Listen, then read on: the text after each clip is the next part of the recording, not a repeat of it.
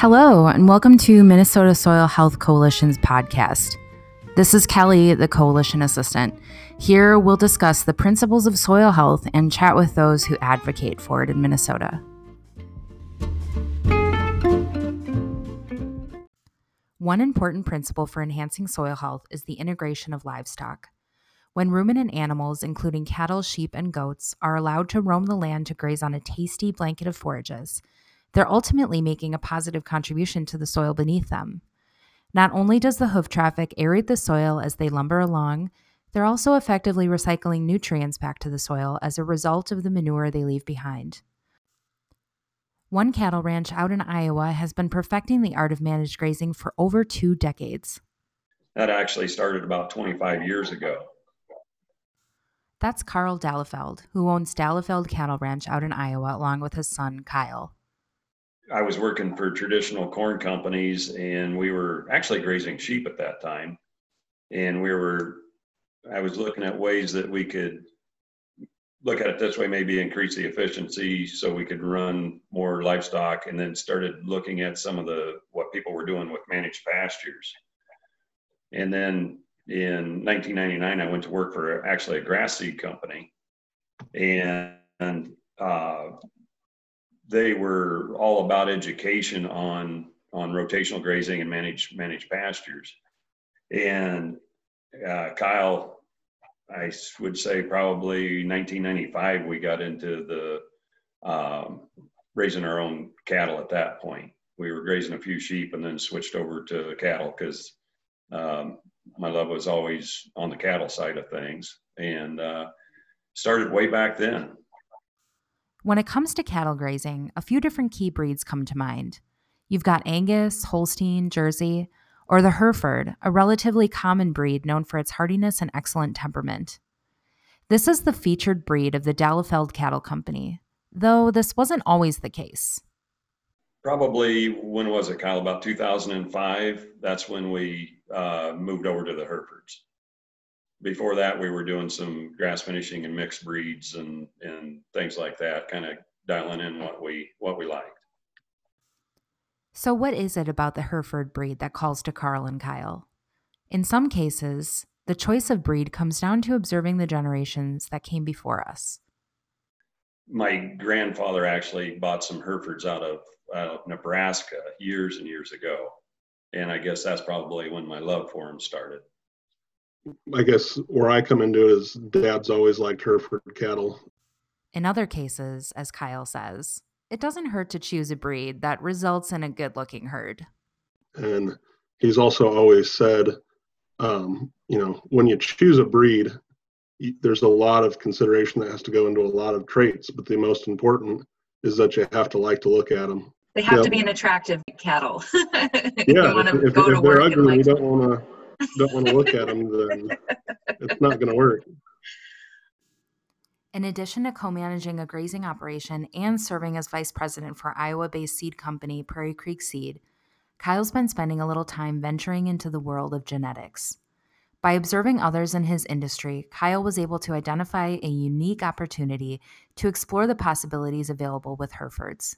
I've, I've been watching what others have done with the Angus breed in particular. Um, there's been several producers that have been combining modern um, and historic genetics to create a gene pool of a more moderate framed uh, Angus. And so they, they'd gone to places that had been breeding closed herds for a while that, that kind of had the, the classic phenotype. So they'd gone to Y Plantation in Maryland, or Pine Bank in, in New Zealand, or Oldie Cattle Company in Kansas, and cross those gene pools to create a more more modern um, grass type animal. And there wasn't really anybody doing that with with Herefords. Pure breeding is a lot different than than just ranching or raising commercial cattle, in that if you're raising commercial cattle, you you probably should be crossbreeding um, because of the heterosis when you cross two two breeds. So we, um, we've always thought of the baldy, whether that's a black baldy, a red baldy, a tiger stripe Brahma baldy cross, those Hereford crosses, I've always been kind of considered the the queen of cow country. So we we put together some uh, very linebred genetics first. We we got genetics from, um, from some from Oklahoma and some from Montana and some from from our home state of Iowa, and put those together and began crossing the lines to to do something similar to those breeding Angus breeding programs that I admired for for quite a while. So now what we should be able to create is a crossbred animal that fits a grass-only program. As we're, we're moving forward, we're continuing to select for maternal and functional traits. So the, you know, the, the most, one of the most important economic factors in raising cattle is reproduction. So we have to have a, a fertile, problem-free female. So we've just been selecting for those, those better female lines.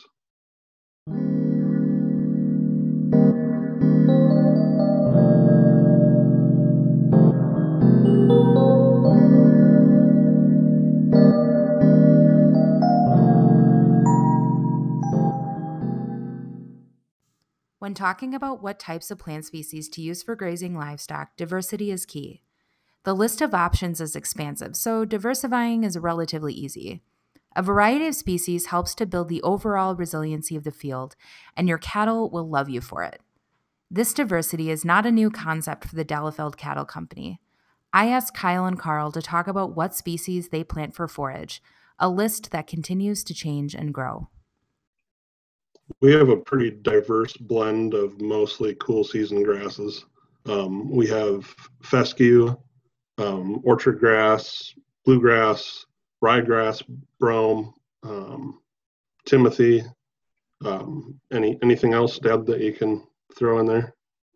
Uh, yeah, at one time uh, where we were grass finishing cattle several years ago, I counted fifty-one different species. So to go through that whole list could take a while, but we also have red clover, alsike, white clover. There's trefoil out there. Um, there's chicory. We'll find plantain plants. Uh, still find little burnet. I mean, there's there's a lot of uh, diversity out there. And then Kyle mentioned the bromes. Actually, we have three different types of bromes out there. Um, So, you know, that's kind of exciting when you can go out there and start looking at the different plants and, and uh, naming them off. Once you have the forages available for the livestock, integrating it into one cohesive system does take additional planning, but as Carl indicates, it's not as overwhelming as you might think. Going through a day in the in the life of our cattle operation is is pretty easygoing, really. With the rotational grazing, we're, we have cow-calf pairs currently, so we're not grass finishing at the moment. So I try to move the cows every two to four days because I look at it this way. We don't want to overgraze, and there comes a point where if you're out there longer than five or so days, you're going to start coming back and grazing what they've, they've uh, eaten before. And then that takes extra energy from the plant, so you don't get quite the production. So the days that they're out there are important, but more importantly is how long of a rest and recovery period does the pasture have. This rest and recovery piece that Carl is talking about is one of the most critical components of integrating livestock. So what happens during this time? And that's time for the plants to regenerate, uh, root back down, build up root reserves, and just maintain a healthy stand. So with a fully functioning system, what kind of economic benefits can one expect by integrating livestock? From the economic side of it, uh, anytime that you're not uh, feeding a cow and she's out on pasture grazing herself, you're saving yourself money. You got to look at the cost of hay to feed them. Uh, and then manure management, because if you have them confined, you're going to have to uh, put that back out on the fields.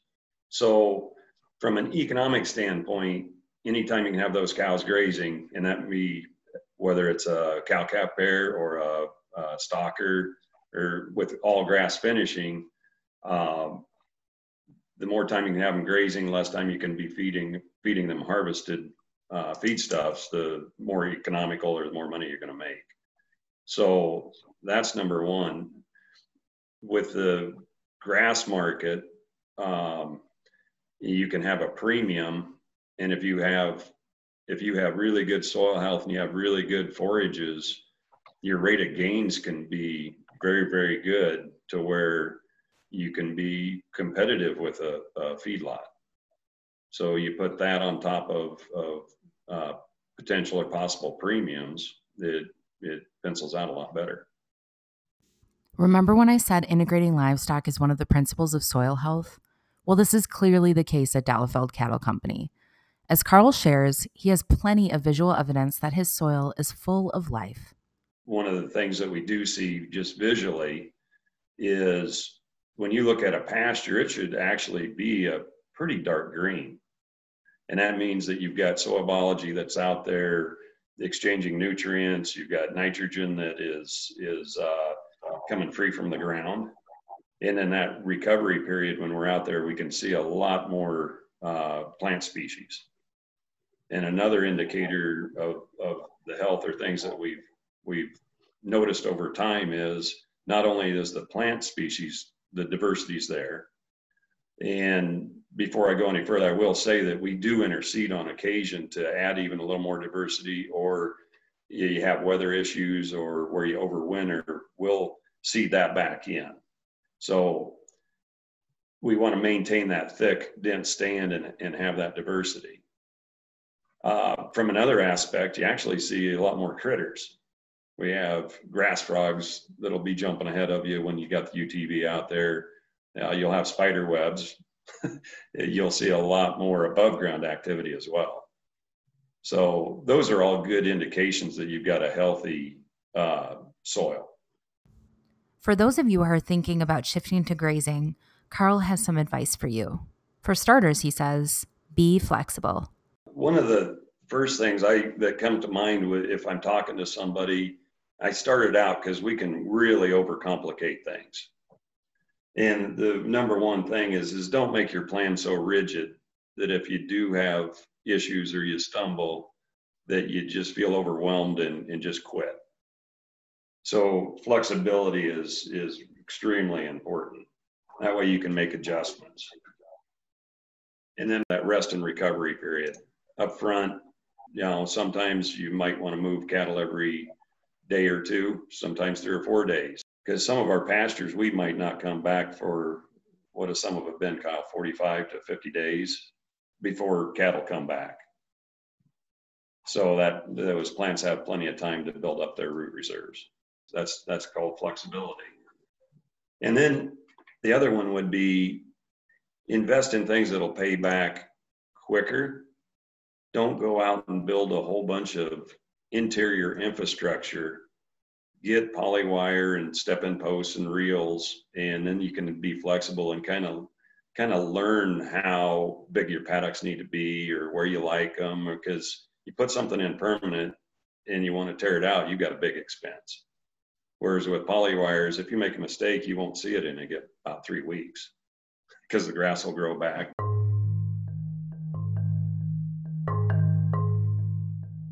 If you'd like to find out more about Dallefeld Cattle Company and their mission, you can find them on Facebook. That's Dallefeld Cattle Company. Thanks to Carl and Kyle Dallefeld for joining me today, and we'll catch you next time on the Minnesota Soil Health Coalition podcast. Happy farming!